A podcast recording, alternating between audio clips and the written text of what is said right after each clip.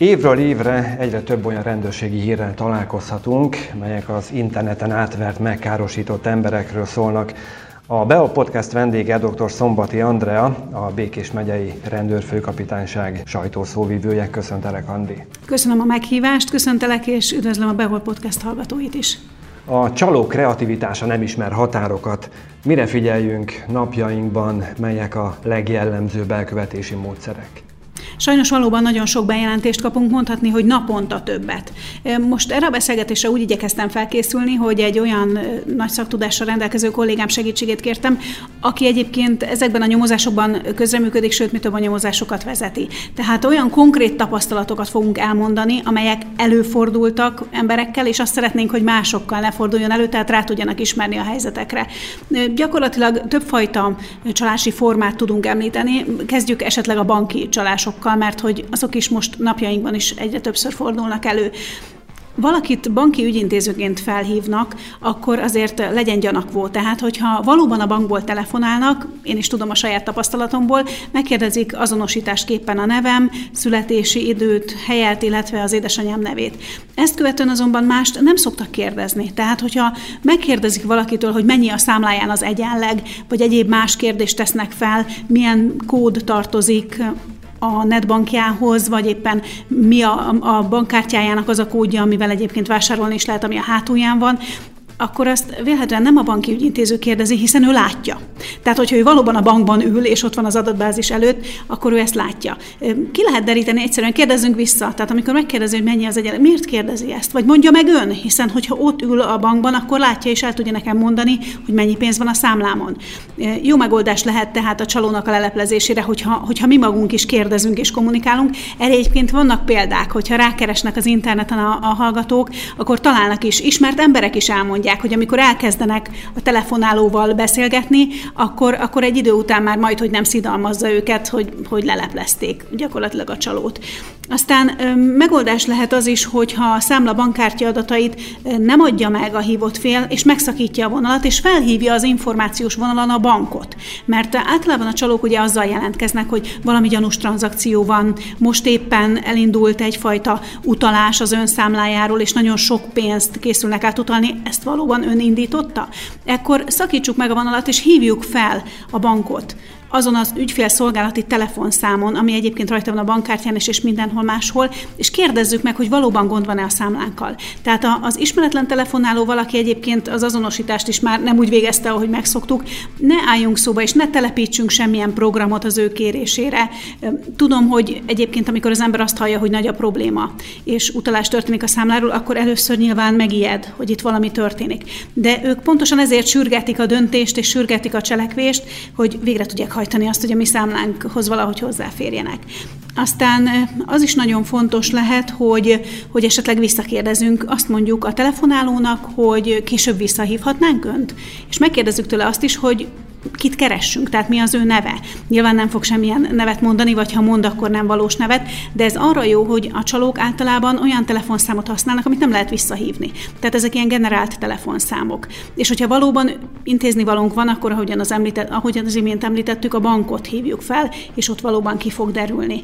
És még egy nagyon fontos dolog, amikor egy-egy tranzakcióhoz kapunk jóváhagyó kódokat, azokat ne csak akkor, máskor se továbbítsuk senkinek. Tehát, hogyha esetleg benne van a telefonunkban még olyan kód, amit korábban használtunk egy-egy tranzakció jóváhagyásához, később ezt se, semmikor ne osszuk meg másokkal, semmilyen kódot, sem a PIN kódunkat, sem a bankkártyánk kódját, sem pedig az ilyen jóváhagyó kódokat. Amikor megjelent az első internetes apró hirdetési oldal, szinte azonnal megjelent az első olyan csaló is, aki a vételárat beszette, de a megvásárolt terméket már nem küldte el a vevőnek. Az ilyen eseteket a rendőrség hogyan tudja felgöngyölíteni? Ilyen esetek is vannak még most is, hogy vagy az, hogy egyáltalán nem küld semmit, vagy nem azt küldi, amit megrendelt az illető, esetleg nem olyan minőségben. Ilyen ügyekben is nyomozunk, de ami talán most sokkal inkább elszaporodóban van, és mindenképpen fel kell ráhívni a figyelmünket, az az, hogy nem csak a vevők vannak most már veszélyben. Ugye ezek által, amit említettünk, hogy nem azt kapja, nem olyat kap, kifizette, nem kap semmit, hanem az eladók is. Ez most úgy működik, hogy feladnak egy hirdetést, és amikor jelentkezik valaki, hogy ő ezt meg szeretné vásárolni, akkor általában, ahogyan a folyamatban lévő nyomozások során látjuk, először jön egy üzenet, hogy kéri az eladó e-mail címét és hogyha, hogyha mi ezt megírjuk, akkor további kérdéseket tesz fel, és ez az e-mail cím azért kell neki, mert küld majd egy linket, amiben olyan oldalra navigál bennünket, ami egy adathalász oldal lesz. Feltűnő lehet ezeknél az eseteknél az, hogy nagyon élénken érdeklődik a termék iránt, mindenképpen meg akarja vásárolni, illetve még az, hogy a fizetéshez vagy a szállításhoz egy meghatározott szolgáltatóhoz ragaszkodik. Tehát azt mondja, hogy csak ettől a csomagszállítótól fogadja el, vagy csak így tudunk neki fizetni.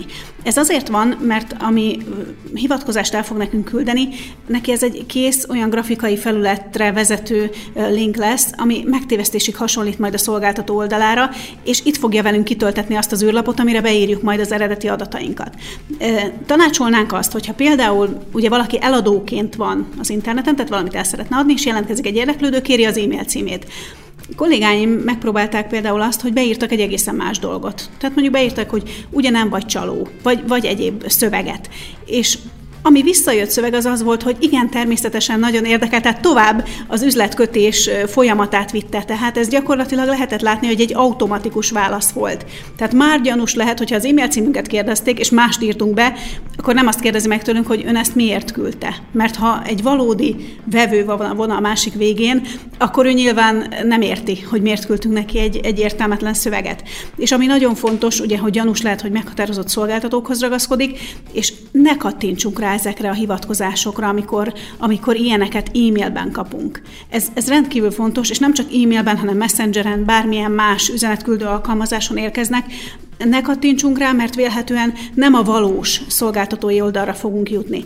Ezzel kapcsolatban csak egy fontos dolgot hangsúlyoznék, hogyha valaki ugye eladóként azt mondja, hát vevő, nevezzük vevőnek, de lehet, hogy nem is valódi vevő, hogy ezzel a bankkal, ezzel a csomagszállítóval, menjünk fel az oldalára, a szolgáltató oldalára az interneten. Szinte mindenhol van figyelemfelhívás. Tehát most például az egyik ilyen szállító cégnél, vagy csomagkézbesítő cégnél megnéztem, hogy még az is fent van, hogy milyen felületeket kifényképezték, hogy hogy néz ki az, amikor csalók keresték meg az eladót. Tehát tájékozódjanak, ne döntsenek hirtelen, nézzék meg. Már, már több károsult, illetve aki hasonló helyzetben volt, tett fel ilyen tájékoztatásokat, és a cégek is nagyon igyekeznek, a pénzügyi szolgáltatók és a, a kézbesítő cégek is erre felhívni a figyelmet. Mit tehetünk, ha mégis rákattintottunk egy ilyen linkre? Hát amikor, amikor egy ilyen fajta hivatkozásra kattintunk, az is megtörténhet, hogy egy rövid idő múlva azt veszük észre, hogy valaki ugye átvette az irányítást a számítógépünk, mobiltelefonunk, bankszámlánk fölött, netán megindul ugye az átutalások sora. Hát az első és legfontosabb az lehet, hogyha az internethez kapcsolt eszközt gyorsan leválasztjuk az internetről. Tehát például a telefonomat repülő üzemmódba kapcsolom, és azt követően rögtön segítséget kérek. Egyébként nem csak így az adásvételek kapcsán van ilyen, még egy fontos dolgot, ha, ha szabad és telik az időből, ezt mindenképp elmondanám. Ugye amikor azt mondtuk, hogy ne kantintsanak ilyen ismeretlen linkekre, olyankor is hivatkozásokat kapunk, amikor felhívnak bennünket például jellemző, hogy valami történik a bankszámlánkkal, és ahhoz, hogy ezt helyre rakjuk, vagy, vagy megelőzzük azt, hogy engem kár érjen, akkor gyorsan telepítenem kell egy, egy programot, jellemzően azt mondják, hogy vírusírtó, meg ilyen-olyan programot, és elküldenek nekem egy hivatkozást. Itt általában, hát nevezzük nevén Anydesk, van a TeamViewer program, van a RusDesk program. Ezeket, amikor elküldik nekünk a linket, ezek egyébként hasznos és jó programok azoknak, akik távmunkát végeznek. Tehát egymással együttműködnek. És ezeket az áruházakból, tehát ugye a, a, azok, ahonnan az alkalmazásokat töltjük le, le lehet tölteni, de, de hogyha szükségünk van erre munkavégzés miatt, akkor onnan töltsük le. Tehát, hogyha másoktól kapunk hivatkozásokat, akkor ők olyan, az internetes csalók olyan hivatkozást küldenek, hogy letöltjük majd például az Anidesket, csak annak egy módosított verzióját, és ezáltal ő hozzáfér majd a mi eszközünkön tárolt valamennyi adathoz, így például a banki adatainkhoz. És például, hogyha ez megtörténik, bár nagyon reméljük, hogy miután hangsúlyozok, hogy ne tegyék, ezt nem is fogják megtenni, de ha megtették, és azt látják, hogy valami történik, és a, számlá, a banktól kapják az üzeneteket, hogy netán utalások indultak el, akkor mindenképpen választák le az internetről, illetve azonnal kérjenek segítséget. Először nyilván a pénzügyi szolgáltatótól, hogy a számlájukat zárolni tudják, és természetesen ugye utána következik a a rendőrségi feljelentés, de nagyon lényeges, hogy, hogy ne ne onnan, tehát ne onnan próbáljunk meg telepíteni, és ne higgyük el, hogy most akkor nekünk egy vírusírtót vagy bármit kell telepítenünk. Nem, a hivatkozás, amit küldeni fognak, nagy valószínűséggel a már említett valamelyik egyébként olyan programnak, amit használni lehet másra, nem erre, annak egy módosított verziója lesz, ami által hozzáférnek, és az összes adatunkat leveszik, és az összes pénzünket elveszíthetjük. Gyakorlatilag azt tapasztaljuk, hogy ezek, ezek másodpercek, percek alatt megtörténnek akkor érdemes figyelni. A klasszikus csalások mellett már a romantikus átverések száma is megsokszorozódott. Ezekről mit lehet tudni?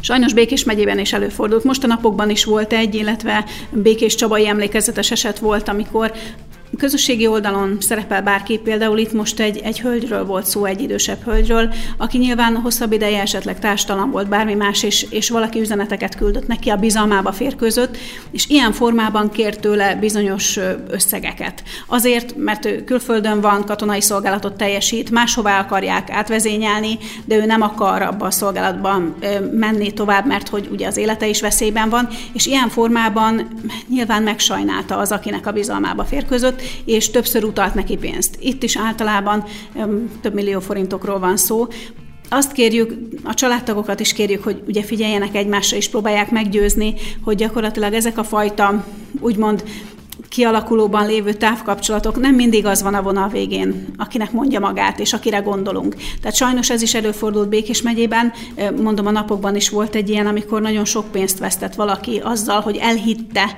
annak az ismeretlennek, aki ráírt azt a fajta történetet, hogy ő segítségre szorul. Hogyha bárki tényleg segíteni szeretne, akár, akár időseken, betegeken, gyermekeken, vagy bármi egyéb, akkor megtalálja annak a módját. Tehát olyan szervezetek vannak, amelyeken keresztül ezt meg lehet tenni, de például ezek a fajta romantikus csalások, ezek a szerelmi történetek, ezek általában semmi jóra ilyen formában nem vezetnek, főleg akkor nem, hogyha már eleve még találkozás nem történt, és pénzt kérnek akkor, akkor legyenek nagyon óvatosak, ne utaljanak idegeneknek pénzt, és ne adják meg a különböző adataikat, ne küldjenek magukról fényképeket, ezekkel is visszaélhetnek később, tehát legyenek nagyon figyelmesek az interneten.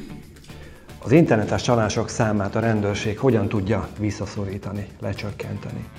Gyakorlatilag a tájékoztató tevékenységet nagyon fontosnak tartjuk, tehát azért is beszéltünk most konkrét ügyekről, tehát amik előttünk is folyamatban lévő nyomozások, mert azt tapasztaljuk, hogy, hogy folyamatosan érkeznek a bejelentések, és bizony bennünket is megérint az, amikor egy nap, sőt az objektumőr kollégám is mondta, akihez ugye csak bejönnek, a, és neki csak az a dolga, hogy szóljon a, a panasz felvevő nyomozó kollégánknak, hogy jöjjön és vegyék fel a, a bejelentést. Már őt is megérintette az, hogy sokszor itt az ügyfélváróban ugye elpanaszolják a személyes sorsuk sokat, és, és valóban azt látjuk, hogy van, aki gyakorlatilag mindenét másodpercek alatt veszíti el. Minket is ez nagyon megérint, a, a nyomozó kollégáink is igyekeznek, azonnal például a bankkal kapcsolatfelvétel történik, minden egyes olyan esetnek örülünk, amikor bármennyi pénzt sikerül visszatartani és megállítani, ugyanakkor azt is tudni kell, hogy legtöbbször ezek a pénzek, amelyeket a csalók ezekkel a módszerekkel kicsalnak, szinte rögtön külföldön landolnak, tehát borzasztó nehéz utána nyomon követni. Tehát a legjobb megelőzés az lenne, ha már ez a kérdés,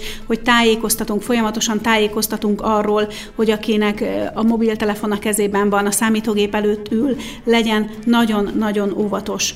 Tehát mindenképpen azt tanácsoljuk, hogy, hogy tájékozódjanak a cégeknél, pénzügyi szolgáltatóknál, szállító cégeknél, tehát ne döntsenek hirtelen, ne kattintsanak rá azonnal, akár a linkekre, ne mondjanak minden egyéb másra azonnal igent, és ne tűnjön. Például, ugye itt hát az idő szűkös lenne, holnap reggelig tudnánk ezekről beszélgetni, például nagyon gyakran kapnak kedvező pénzügyi ajánlatot e-mailben, hogy vásároljanak akár kriptovalutát, akár hogyha befektetnek, akkor itt bizony nagyon nagy kamattal tudják visszakapni a pénzüket legyenek gyanúsak ezek az ajánlatok, vagy ha valami nagyon olcsón áron, tehát mondjuk egy több százezer forintot érő mobiltelefont feltesznek egy hirdetésben, úgyhogy alig használt állapotban 50 ezer forintért eladó, vagy 20 ezer forintért. Hát azért legyünk gyanakvóak, mert vélhetően csod, nagy csodák nincsenek. Tehát mindenkit arra kérünk, hogy tényleg legyen figyelmes, legyen óvatos, mert azt látjuk, hogy, hogy nagyon nagy kárértékkel történnek meg ezek a bűncselekmények, és mi abban reménykedünk, hogy a tájékoztató tevékenység révén sokan átgondolják. Egyébként van, aki már engem is volt, hogy felhívott, hogy ő bizony tudta, hogy ez, ez csalás lesz, és ő letette a telefont, és nem foglalkozott vele. Azt szeretnénk, hogyha, hogyha egyre többen lennének ilyenek. Dr. Szombati Andrea, köszönjük szépen! Köszönöm szépen a lehetőséget!